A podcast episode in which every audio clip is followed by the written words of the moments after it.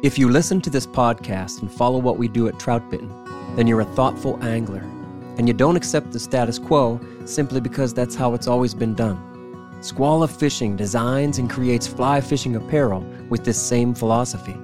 Skwala was started by a group of lifelong fly anglers who spent their careers working for some of the biggest names in the outdoor industry, and they understood that essential fly fishing apparel like waders, jackets, sun gear, and insulation could simply be better.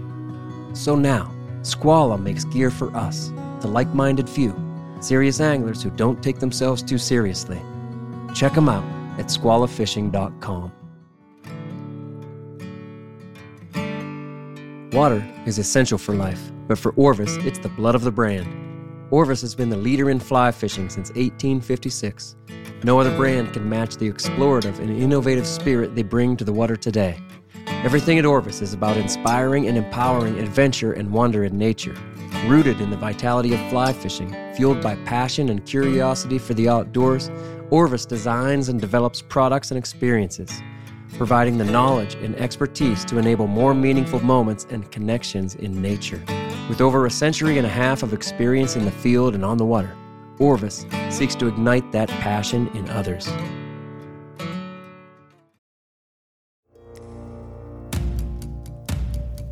This is the Troutbitten Podcast. Troutbitten. Trout bitten? Trout bitten. Troutbitten. Trout bitten. Yeah, Troutbitten. Trout bitten. It's about trout. Wild trout. This is Troutbitten.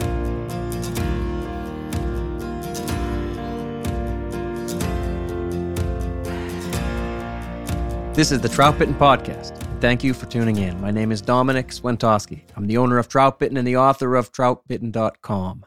All right, here we are picking up where we left off with this critical nymphing concepts skills series. These concepts are all about the choices we make on the water.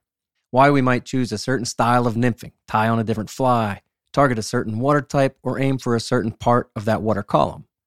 When trout refuse our flies, what do we do? We make changes, right? But why do we change? And what do we base our decisions on? That's what this season, these critical nymphing concepts are all about. So, tonight, for this episode, Austin and I are here to walk through the idea, the concept of having more influence or less over the flies, meaning who's in charge of the nymph, you or the river? And do we want to have more influence or less over the nymphs? What looks more natural? Which choice, which method fools more trout? So I hope you listened to this first episode in the skills series from last week. It's a good rundown of where we've been and where we're going with this complex topic of nymphing. Now, let me point this out. You don't have to approach nymphing this way. Fly fishing does not have to be complicated. It's true. You can go fishing, tie on a fly, get in the water, and see what happens. Fly fishing is only as complicated as you want it to be. And it's pretty easy to keep things simple with fly selection, gear, leaders, and everything else. But the truth is, most anglers realize pretty quickly that trout fishing, especially on a fly rod, offers a wonderful complexity. The details matter. So when you pay attention to the kinds of things we're talking about in this skills series, and when you commit to improving your approach and your technique, big results follow. For so many of us, for probably most of you listening, that's where long term interest and satisfaction comes in. That's what keeps us in the fly fishing game for a lifetime. Hey, one more thing that we'll probably point out in all seven episodes of this series. The nymphing concepts in this series are for all styles of nymphing, whether that's with a floating line, a nine foot leader, and an indicator, whether that's with a standard mono rig, whether you're Euro nymphing with a micro leader, or whatever else. Every one of these concepts apply. These ideas apply whenever and however you're fishing nymphs. In another skills series, season two, with the nine essential skills of tight line and Euro nymphing, we specifically covered the techniques, the motions, the mechanics of good casting and good drifting. I'd say that's what people focus on the most, those mechanics. It's usually about, hey, how do I get this fly in the water and make a presentation? So we've already covered your baseline or essential skills for that style of nymphing. With this series, though, we're looking beyond that baseline. These concepts are how we answer our own questions while fishing. What should I change? Or how should I adjust to this situation on the water? All right, then, let's get going. Here's my friend and co host for this season, Captain Austin Dando. Buddy, I get the captain this week. we're trying different things out every week. We'll see. Captain Austin. what am I captain of? I don't know. You tell me. Captain. A, a ship, Hmm. some ship. Okay. You spent some time, you know, close enough to the ocean, didn't you? The USS what? Your ship captain. This ship has sailed. What else can you be you be a captain of? If it's not a ship. Uh, obvious. Obvious things. captain obvious. All right. That's good. what else do you want from me? All right. Captain Comedy. yeah. All right. All right. Hey, uh, before we dig into our topic, here's a good question that I get a lot. So let's talk this one through, buddy. hmm What's the best way to learn nymphing? Indicator style first or tight line style first? Hmm. I guess uh, to me it would kind of depend on what your goal is. Mm. If if you want to learn tight line style, let's say that's your ultimate goal. For me, I often recommend and, and found it easier myself to starting with an indicator style. No kidding. whether that be uh, with a bobber or with a yarn indicator, something that I could go, or even a uh, a dry fly, a dry dropper, something I could go tight to on the surface before having to try to find contact with nymphs. So Ah, if I was casting a, a bobber or a uh, a dorsey, I could keep line off the water, stay pretty close to being tight with that flotation device, and uh, still get a clean drift beneath. And then gradually taking that uh, device away to the point where I'm just only in touch with the flies. mm, you're cheating though. You're going to confuse people too because you're combining tight line and indicator. You're saying you're trying to be tight to the indie. Okay, well, let's call it high stick uh, indicator nymphing. Yeah, I know. So that's a common. you could have a thing to- fly line out. You could have Mm. a fly line still Mm. involved in a, a regular Well- nine foot or 12 foot leader. But the idea is that you have that line up off the water and close enough to you that it's not dragging your indicator around. Well, as we know, you had the fly line there. That that's really going to sag a lot, and now you can't really approach a lot of water types and keep that line up. That's my answer, guy. I'm just saying. Take it or leave is. it. That's a common thing to us. We're going to talk about that. I think it's episode five. You know, the advantages of a suspender, some kind Mhm. of flotation device, as you said. My answer would be to tight line first. If we're just talking about there's tight line nymphing and then there's indicator nymphing, not not necessarily combining them like you're cheating and doing, um, then I would say I tell people all the time learn to tight line first. I say learn to cast dry flies. I, I don't like seeing people Agree. go straight to nymphs for a variety of reasons we won't get into here. But hmm, the main reason, I guess, is because fishing, learning to fish dries teaches you to cast all the good things that you should probably be doing even as you're nymphing. If you put people right on to a system that has weight, they start to use the weight. And anyway, I, I find it more complex actually to use a nine foot leader, a floating fly line, and an indicator, and then a fly out there or a split shot and a fly. You got a lot of things you're trying to control. But if you start with a tight line, hmm, you're controlling the leader, but mostly the weight at the end. And there's kind of one or just one or two things you're controlling instead of two or three or four. It's a valuable point, and I can see where you're coming from. See that? You want to keep arguing or I still don't agree, though. should we move on? I think that's more foreign than casting something with weight in a fly line. gotcha. That's how I learned. That's how I transitioned. So it makes sense to me. All right, Captain. I think if I tried to go back the other way, it wouldn't have wouldn't have uh, transferred as well. Fair enough. We don't have a consistent answer for all these people who ask that. You can do it either way. You can.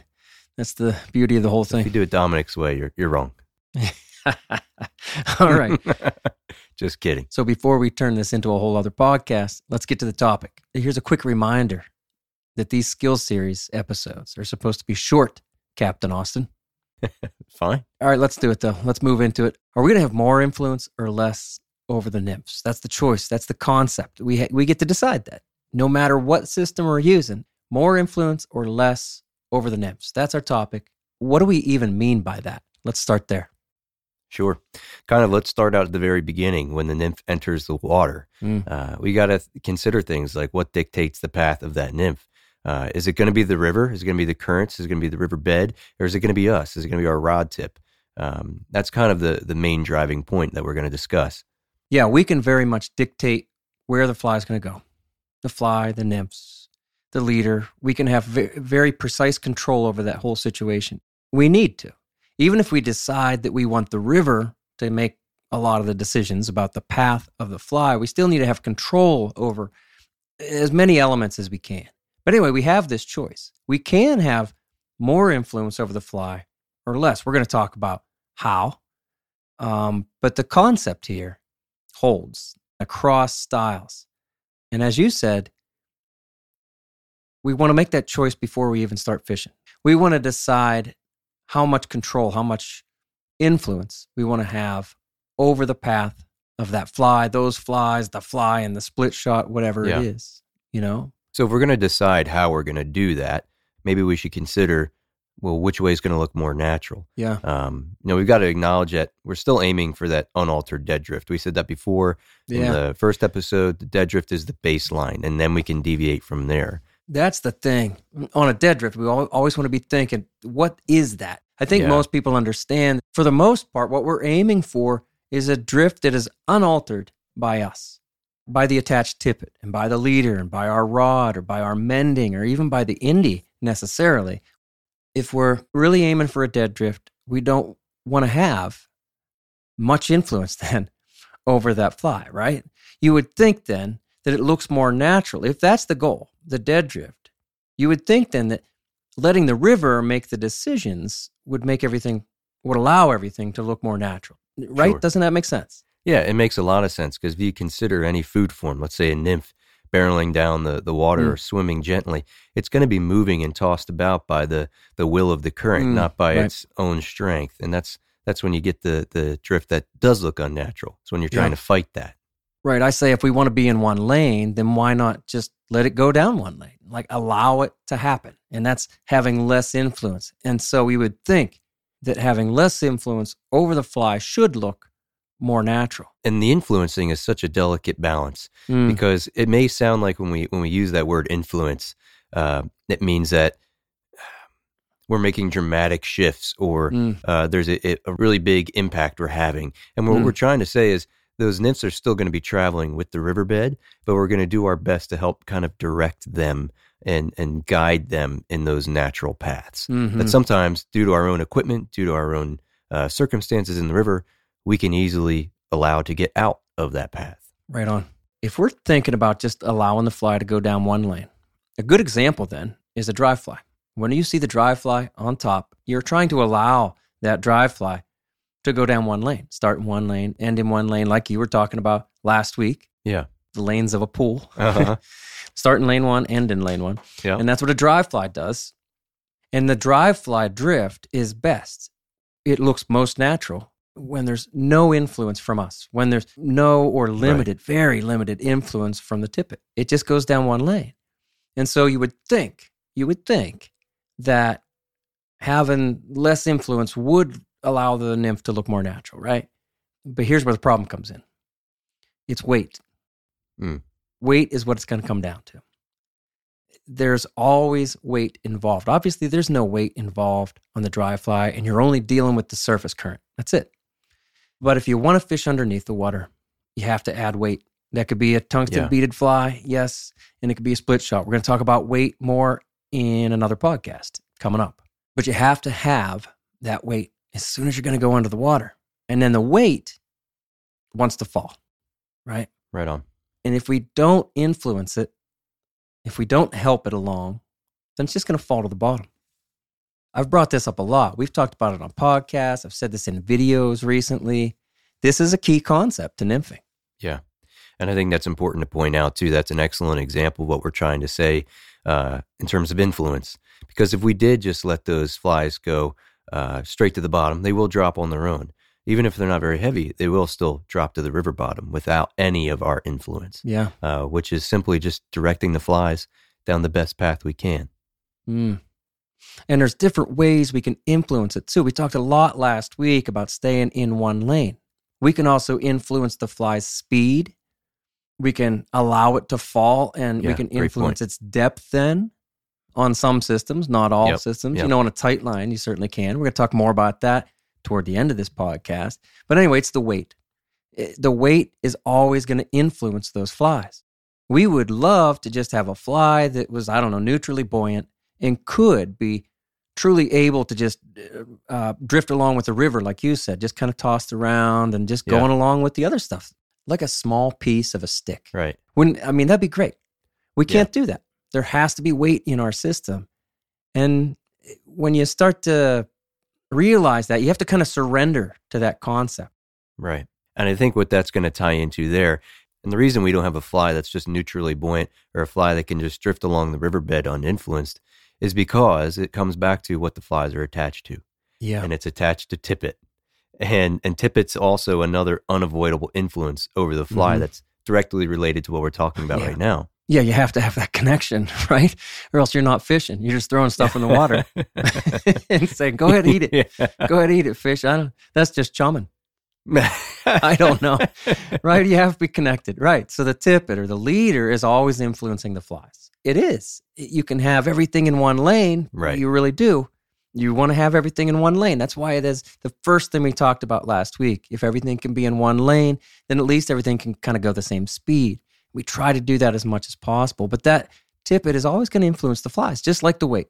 It's going to drag it around a little bit. If part of the tippet is in a faster lane and another part of the tippet is, is in a slower lane, things are going to be right. trying to move at different speeds and kind of fighting each other. Yeah. We've talked about keeping things in one lane, but especially if you're fishing two flies, Mm. making sure those pieces of tippet end up in the same lanes. Because when we're saying, hey, a, a faster current seam could be inches away from a slower one, if your flies are in two different places, that's how you're going to get that unnatural, non dead drift uh, a presentation.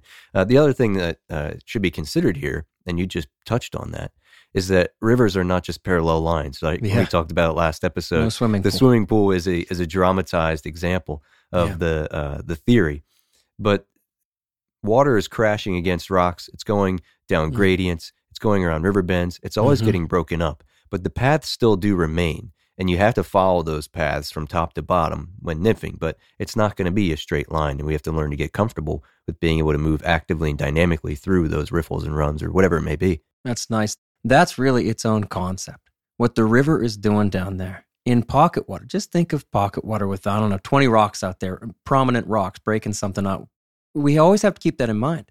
There is so much complexity underneath that we can't read. Absolutely. So you might think that, you know, rigging up your system so that you do have more influence so you can steer things mm. around would be the best way. Oh, it's easy to make the mistakes. sure. So then you think that, okay, I'm going to allow the river to have more influence. But then things kind of get ripped around because you don't have, you know, the, the Yeah. real control. There's no perfect answer here. We're not saying that anything's perfect. To tie the best flies, you need the best materials. With decades of commercial fly tying experience, Fulling Mill understands what it takes to tie a great fly. Over the past several years, they've worked hard to source and prepare a range of fly tying materials that will elevate your experience at the vise. Fulling Mill fly tying materials have arrived with a range of over 1,400 products.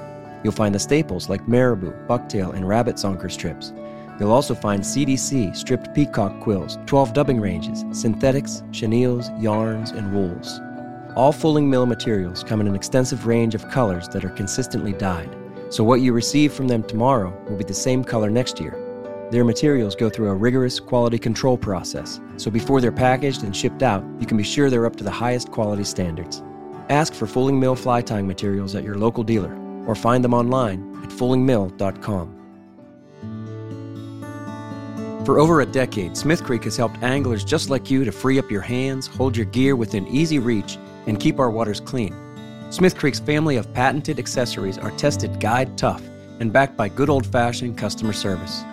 Crafted from rugged materials like anodized marine grade aluminum and UV resistant nylon, Smith Creek products are hand assembled with pride and built to last. To stay up to date on their latest specials and new product releases, be sure to follow Smith Creek on Instagram at Smith Creek NZ. Quality you can depend on from a brand you can trust. That's Smith Creek.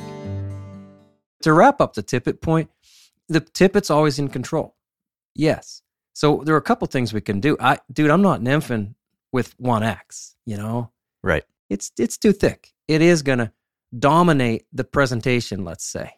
If somebody goes clear to 8X, oh, that tippet isn't gonna have nearly the influence over that fly and be pushed around by currents and even crossing through currents. It's not gonna uh, it's not going to be as consequential as 1x. That's correct. So, so yeah, I mean, everything's going to be a trade off. I don't like the nymph with 8x. I choose 4 and 5x usually, but our buddy Bill chooses like 3 and 4x usually. And plenty Yeah, of people 3x is the standard for Bill. Right. But plenty of people, you know, do 6x, 7x, 8x, and there are good reasons for that. One of the things right there is if if you know you have to cross seams, which I will never really surrender to that. I'm I'm always going to try to make it so that I can get everything in one seam. But Uh-huh. if you had to for some reason, I'd go thinner on the tip. Yeah, absolutely. And this point ties really well back into the idea of weight, the concept of weight, Mhm. because when you fish that thicker tippet, you inevitably will likely need more weight to counteract the resistance and the the Mm. drag that that thicker diameter tippet material will have on those flies. If you try to cast really lightly weighted flies on 1x, the influence of the, the tippet is going to be so substantial that you're not going to be able to do what you want very well. Yeah. So it is that delicate balance. We're not going to fish 8x, at least you and I don't prefer that. You certainly can. And you can fish lighter flies with less influence, Mm-hmm. But you get to be a little less versatile at the same time. You have to sacrifice something. Yeah. That's a good way to put it. And like I said, the 1X, for example, would just dominate the presentation. It's bossing everything around too much. That's our reason. I don't decide to go down to 6X, you know, because I think the trout are leader shy. Right. For me, it's about allowing those very small and lightweight flies to have some motion and not be dominated by 2X, 3X, 4X, or even 5X, maybe. Yeah. I think at the core of fishing with, with thinner diameter, that's uh, the best advantage. All right, so along these same lines, I run into this concept a lot. This is kind of an old school idea. Like, hey, why don't we have slack to the nymphs uh, under an indicator, for example? Doesn't slack under the water let the river then make the decisions? Can't slack help the fly then look more natural? You know what I mean? I do know what you mean. Yeah. I'll say this managed slack can be great. Yeah. Um, that's what we're aiming for when we talk about tracking flies. We'll talk more about that in episode four, I believe. But if you were to picture, picture your flies, your tippet entering the water, there's a, a large difference between a small amount of freedom to a fly, let's say six Mm. inches of movement, versus two or three feet of piled up line down there, just getting Oh, yeah. swished down the water, uh, all at the will of the river, probably not ending up in the same place because it's tumbling around. Yeah. That's not controlled or managed. When we can manage it, then it can be great. Like you said, getting swirled around, like extra slack or lots of slack under there, just gets ripped around by currents. It becomes very unmanageable. You lose strike detection, and you're going to lose the dead drift too, because again, it's going to get pulled around Yeah. by the currents. This is, I mean, it's a common way that people fish under an indicator. Throw it out there. You know, you're mending a lot, and Right. you're trying to introduce slack under the indicator. Now, there are good ways to do that, but you you want to understand what you're doing when you're doing it, right? yeah. I think what we've talked about a lot is slipping contact. When you said managed slack, that's what it makes me think of.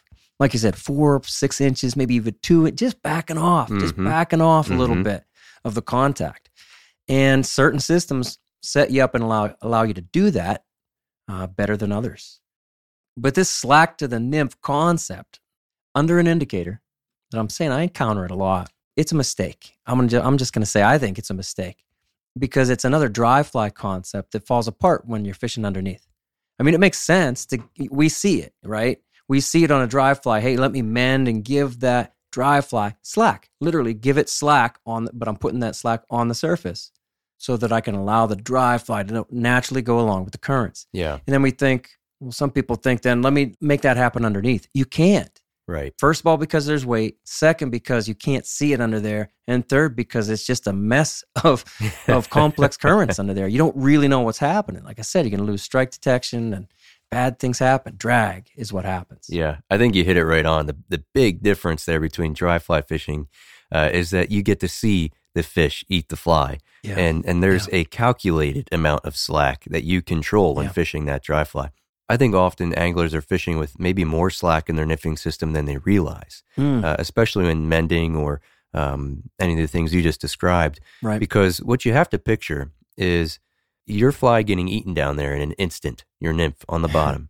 and if you've got two or three feet, whatever it may be, of slack built into that presentation, if that's a bobber, if that's a tight line, or if that's whatever it may be, you have to travel that distance plus enough uh, for it to transfer up to your rod tip to your Right. eyes to see it, and hope that the fish still Right. has that fly in its mouth. That by the time you set the hook, you get a good hook set, or the fly or the fish is still there.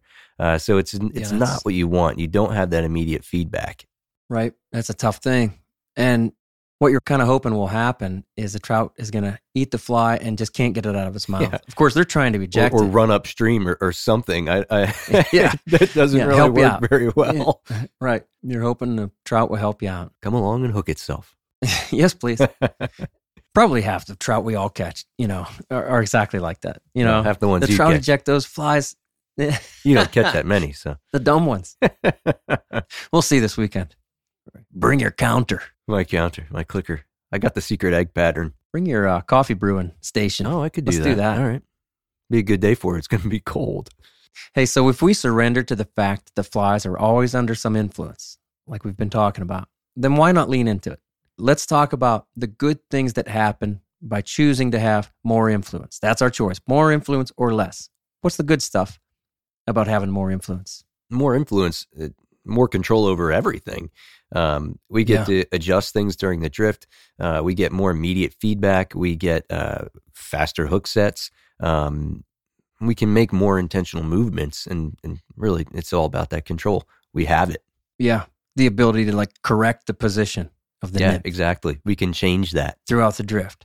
Now, of course, this really lends itself to tightline concepts, you know, tightline nymphing, Good point. those kinds Yeah, of rigs. Distinct. you can that. do the most with that influence on, on a tight line, but you can do a lot under an indicator by hmm, deciding to have more control and influence as well. Um, we're going to talk about weight in a minute, and that's a good way to do it. All right, but there are bad things that happen by choosing to have more influence too. And Trevor brought this up in one of our podcasts. He said, "With great power comes great responsibility," and I and we said we thought that was from Spider Man. Uncle Ben, Spider Man's uncle, Yes. Peter Parker. Right. That's right. And I actually looked this up today. It's French author and philosopher Voltaire, uh-huh. Oh, 1700s. that's something Yep. you'd be into. yeah, I was an English major and I remember reading some Voltaire. I could not tell you what I read. But there you go. Right? It's it's true though. So Uncle Ben didn't didn't think of it himself, Austin. He's just a good reader. He's well read. I wish I was well read. You can be. It's up to you. Stop hanging on rock walls and put a book in your hands. I'm reading uh, Gierach. nice. That's my Oh, yeah. start at the classics. Not quite the Love canon, is it? Oh yeah. For fishing it is. Yeah, that's that's true. He's the best. You know, John Gierach. this is gonna be a side tangent. When I read his work, it's almost like I Hmm. didn't know you could write the way he does. So I'm reading um, Hmm. At the grave of the unknown fisherman, and it's just Mhm. simply him recounting memories and stories. And when I Mhm. opened the book, I had this in like maybe a, a Hemingway voice or this over romanticized description of, of fly fishing, but he's such a realist, and and he's he writes like he's speaking to you, but he's got such good Yeah. wit. It's so easy to read and relate to. I love that he's a fisherman. Um, Yeah. I think he's a fisherman first, writer second. He'd probably say that. Many fishing writers through the years are, uh, most of the well known ones, they write a lot of travel stuff. hmm And the, it just seems like, man, you were living large, weren't you? I mean, you were eating a really fancy dinner, you were at this lodge, and you're taking a plane here and there. And Gierach could tell you those stories. Yeah, absolutely. But it's, there's always like dirty hands in it. You know what I mean? Yeah, there's fish guts in it sometimes. Uh-huh. It's like, you know, it's it's down and dirty fish and stuff. It's like pure fishing writing, but then he's very poetic Yeah. about it. and at the same time, I'm listening to Dumb Luck and Kindness of Strangers on my way to and from work, so I'm getting a double hitter. Oh, nice. and uh, it's kind of the same recounting of stories, so it's it's really compiling. but anyhow, Good for you. So, I mean, that that's a great guy to be reading, right? yeah, anyway, great power, great responsibility. And what we're saying is if you're going to choose to have more control over the system, you got to do the right things with that control. It is really easy to screw it up. Think about what I said just a couple minutes ago with, you know, 20 big rocks and a nice stretch of pocket water and all that all those complex currents under there. It's easy to think, well, oh, okay, with I'm going to bring the nymphs down this is the right speed. I'm going to bring them down this speed or oh, here's the lane. You don't have it Yeah. you might think you do, but you don't. And that's probably why the fish aren't eaten. Now, you absolutely can have it. The better you get at reading water, the more you know your system, and the more, well, the more experience you have, the more you're going to say, eh, that isn't quite right. That nymph did not end up in the same lane. And then as you refine a seam and you try to get a better drift and you put it in the same water in the same lane again and you go, okay, I need to get lower this time or slower, whatever it is, as you refine that seam, you start to go, okay, I finally got a good drift there. It didn't go the way I thought it would in the first couple drifts, but these last two drifts, I got them real nice and now I'll move on. Hmm. That's uh that's the responsibility, right? Like that's what you have to do. Yeah. If you choose to have control, you got to do it right. Right. It's it it is so easy to mess up. And and going back to my previous point, I think a lot of times we have more slack in the system than we can realize. Yeah. So if if we're trying to maybe uh, improve, it's my recommendation to start maybe overweighted or more indirect or more influence and Yeah. slowly back off the influence, uh, either changing weights or changing tippets, whatever that may be. Um, but starting in a really direct line and then easing out of that just so slightly. Yeah, I agree with you because there's bad things that happen when you try to have less influence. So we've kind of already touched on that because you're going to have slack under there. And then that slack is going to go in different ways. And the things we talked about when we were saying it, it should look more natural to have less influence. But we're, we're acknowledging it's not that easy, right? Neither way is easy. But I'm with you. And that is how I prefer to fish is with, I usually choose to have more control, but I think that I can do it well. And I, Hmm. I enjoy having more of that control and deciding, you know what, I'm going to get down sooner. I'm going to get lower sooner, like we were talking about last week. Am I low enough for long enough? Well, then I need to be in control of that system. If I, right now, like you said, the water's cold and the trout are pretty much glued to the bottom. And it's a waste of time. The drop rate or the drop time is a waste of Yep. time. And so I need weight to get down sooner and not waste that time on the drop. And once it's down there, I need to control it then, or else it's going to keep dropping and all these things we've talked about. Anyway, I enjoy having that extra control because you said starting, you know, start out that way, but I continue to enjoy that way most, That's cool. even though I feel like I can do it other ways. Yeah. yeah. And I think that can be a, really seasonal thing too, like you just said, in the wintertime, Mm. getting slow, direct drifts on the bottom, especially like an Mhm. egg. We talked about that last week. Yeah. Now, if you're in the middle of spring and there's an emergence going on, if there's bugs all over the column and they're eating really fast Mhm. riffles, maybe it is best that you have a little bit of slack and you're just uh, tracking through and um, working that balance out. But uh, it comes and goes. It does. And people know Troutbitten by now. That's that's kind of our thing is to be versatile. We love kind of doing it a lot of different ways and whatever works best for the moment. That said, you got to spend some time, you know, doing it both ways in this case. But boy, there's there's just a lot. There's a lot in between all of this. And we're not here to really break down the specifics of exactly how we're going to make those casts and the drifts. Those are the skills. Mhm. These are the concepts. It's almost it's kind of hard not to jump right into all those skills and you know the the mechanics of it all. You know, we'd like to talk through how to accomplish all that, but really, that's what we're trying to do is kind of this high level, just the concepts. Like, why would you choose to do these things? Um, you made a good point there about that is when I would choose to have less influence is when I don't mind having a longer drop time. There are lots of reasons, and where's the fish's focus? We touched on that a little bit last week. What level of the water? It could be a deep piece of water, and they happen to be chasing emergers all the way up to the top. Sure. There's good reasons for everything. So, how can we have more or less influence over the flies? A couple more things to touch on here. This is important. How can we do it? We've been talking about it. We want to have more, we want to have less, but how do we do it? Yeah. So let's go back to weight then. Weight either built into the flies, a split shot. Um, if we have heavier weighted flies, naturally Yeah. we're going to feel uh, the resistance of those flies in our rod tip, in our hand through the cork, um, and we're going to feel a more direct influence. We it's easier to have a more direct influence over the fly uh, that we can that we can really feel uh, when we have a heavy uh, rig on. Yeah, and you don't need to feel it, and it doesn't need to be that heavy. A little extra weight just gives you a little more control, a little more influence. You're going to see that influence too on your indie. You'll see your indie settle Mm. down if you have if you have that in the game, right? But yeah, weight's the key thing to give you more control, to permit more control either to the indicator or to your rod tip. It's weight. Tippet diameter, we discussed that a little bit. One X is just going to have a lot more, well, influence over the system. it's going to kind of dominate the presentation if you pair it with the wrong flies. And with thinner diameter tippets, you can have less influence. That's fair. Yeah. And then your intention. What are you actually trying to Mm. accomplish? What are the Right. set of circumstances before you? It's any of those combinations of weight, of um, tippet diameter, of angle, of approach, of, of all of this stuff. You're going to have to make a calculated decision uh, in Mm. how to approach that piece of water. That's nice. The intention is a good point because you can take, I don't know, a, a heavier weight, like a number 10 uh, beadhead stonefly. Let's say it's 70 centigrams. Put it in, you know, a river that's that's moving pretty good, like your river right now or a few days from now if we fish it. And that's, you're going to need something like that to get down. And let's say you get down. And then with intention, you can decide, I'm going to slip in and out of contact here. I'm going to let the Nice. river make the decisions for just like a, a foot or two and now grab that contact again in and out, slipping in and out. Mm. So throughout this conversation here, we've talked a lot about having control and influence over the flies. But this conversation would be very incomplete without acknowledging the way that fishing different nymphing systems affects all of this. We've talked a bit about using a suspender or an indicator versus tightline stuff.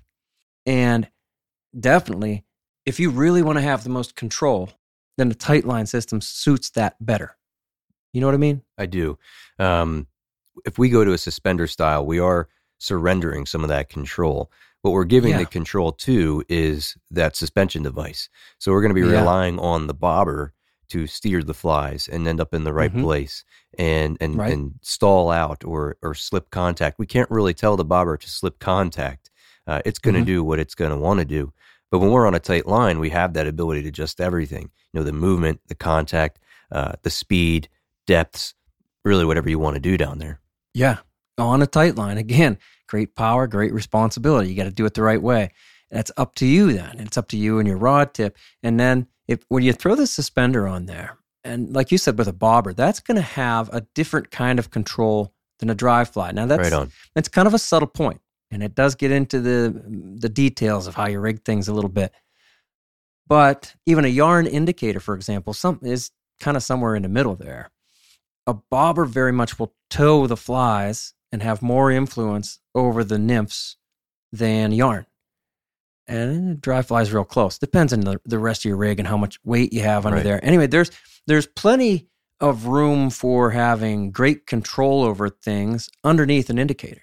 If especially you do like you mentioned very early in this podcast about going tight line to an indicator style or doing everything you can, even with your nine foot leader and fly line, doing all you can Uh huh. to keep as much influence off of that indie as possible. If you're good at that, then you can set things up, especially in the cast, to get everything in one lane. Then you can kind of trust the indie and you can see the effect of the weight or the nymph on the indie. And you'll see that the indie is being bossed around more by the fly than the surface current. When you do see that, then you can really understand the control that that indie's having Yeah. over the system. I think that's a really valuable point to say. There's uh, a different style of control that we're we're There you go. grasping uh, when Yep. we go to that That's system nice. instead. That's a really good way to put it. Whether it's after a fishing trip or at a backyard fire, you can bet the Troutbitten crew has a case of New Trail Broken Heels along with us. It's honestly our favorite beer. This hazy IPA is smooth and full bodied. Hand selected citra hops lead to notes of bright clementine and juicy ruby red grapefruit. Broken Heels is a keeper. New Trail Beer is proudly brewed in Williamsport, Pennsylvania, and delivered cold to your favorite craft beer retailer every week. At New Trail, it's not about being the best angler, it's about getting out there. So enjoy nature's moments and reward yourself for a day well fished with New Trail Broken Heels. It's Troutbitten's favorite beer. Hey, anything else, Austin? You usually have something, bud. All right, I've got a I got a question then. Okay, all right. You know, we talked about the disadvantages of, of drifting with a lot of slack down there. How much slack do you think we can effectively control under the water? Well, doesn't that really depend, you know, on the complexity of the currents? If it's a flat, Uh huh. you know, a real flat, slow section, you could get away with a lot more slack than um, that bouldered run that we've been talking about. Agreed? I do agree. So, let me, all right, let me rephrase my question. Mm. instead of slack, let's just call it tippet under the water. Let's Mm. say there's tippet running somehow parallel to the riverbed for a few feet. Not necessarily in big hoops and, and bumps and that kind of slack, but simply just an Mm. excess of tippet under the water that we are somehow controlling down there. Is it all in one lane? If you're good enough. That's what I was going to say. it so often comes back to that. If it's in one lane, I, you can have quite a bit of slack. You can really slip that contact out of contact. I don't know, like a foot. I'm not quite sure how you measure that exactly Mhm. because we Hard start to, think like, too. well, if there's two feet of right, it is hard to picture. You start to think if, if there's two feet of slack under there, then how is it kind of be in the same lane really? And isn't it gonna kind of loop or whatever, like you Mhm. said? It and it is. I think at that point, it is almost fair to think to bring in that dry fly analogy, right? And you can see, you know, some slack on the water if you got the light angles right and everything. You can see swirls and S curves. If you put that underneath the water, mm, it gets messy. I don't think it's a good idea. I'd say almost almost none, Austin. I'd say like two, three, four, five, six inches is tolerable under there. Everything else is just going to get messy, and I don't see a good reason to do it. What do you think? How much can you get away with? More than that? I think I'm pretty much right there with you. It's just something I think about um, Mm-hmm. because I know I used to fish with a lot of slack, Yeah. and I, I would miss a lot of of strikes, or I would have next to no control over those flies. Where I would go to pick my flies up out of the water, and I think they should be coming from over here when actually they're coming out way over there. Or Mm-hmm. I set the hook, and I, I think my flies are in one location, but it's actually mm-hmm. four feet off on the other the next driftwood. So to me, Mhm. I think just by the principle of it, with drifting as little controlled slack as I can is is my guiding light. Mm. But I just often get curious about well, how much could I really tolerate down there? I do. I guess I would wrap this up by saying that uh, I'm when I'm out there, I'm thinking about this one a lot. How much control, how much influence do I really want to have over my nymphs or the split shot? And again, I could be using a heavier system, like with that stonefly I said. And I'm still thinking, do I want to, how much do I want to slip contact? That that's a very key thing Yeah. if when you're on the tight line system. That's why we've talked about it so often. But then again, when I throw the indie on, I'm thinking the same thing. I want everything in one lane, but then how much contact do I want to force? Again, with more weight, you can kind of force that contact. If you lighten things up and thin up your tippet, and maybe don't use a bobber, but use a, use yarn, you can really get a lighter system out there underneath an indicator that drifts quite a bit different with less control, you know, less contact, let's say, to the indie, less Uh huh. less firm contact to the indie. It's different, man. And so when I'm not catching fish, it's one of the first things I think about. Well, maybe I should stop having so much influence over the flies. Let me try a tracking system. We're going to talk about that. You know, in, a, in an episode coming up, we're going to talk about something we call tracking, which is a lot less influence over the Mhm. flies. Absolutely. All right, there it is. More influence or less. Remember, there's a lot of wiggle room in between these concepts. And a lot of the skills that we've covered throughout all of these podcast seasons cross over and dovetail perfectly into these critical nymphing concepts. So, our goal this season is to highlight these concepts. These are the reasons why we might drift one way or another and why we might make changes to the presentations. But I don't want you to feel like we've left you hanging either.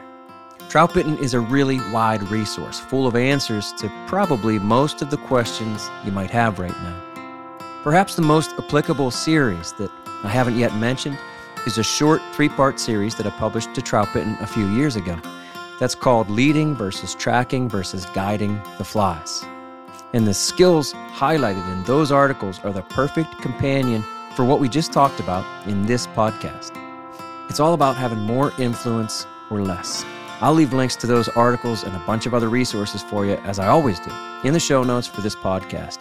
Remember, too, that each podcast has a home in a companion article on the Troutbitten website, and those same links to more resources are there for you to look through. Nymphing is a lot of fun. So, Captain Austin Dando, will you read us out? Aye, aye. You like it. All right. So remember, the Troutbitten Project is a free resource for all anglers. The Troutbitten website hosts over 1,000 articles with endless stories, commentaries, tactics, tips, and more. Find what you like through the top menu and through the search page. Navigate by way of the categories and the tags too. Be sure to find the Troutbitten YouTube channel, now featuring the Troutbitten Tip Series, the Fish and Film Series, and the Troutbitten Fly Box, all in collaboration with Wilds Media. That guy's good. Thank you for listening to the Troutbitten Podcast. Please give the show a five star rating on Apple Podcasts or Spotify and leave a comment because it really helps. Until next time, friends, fish hard, enjoy the day, and find your life on the water.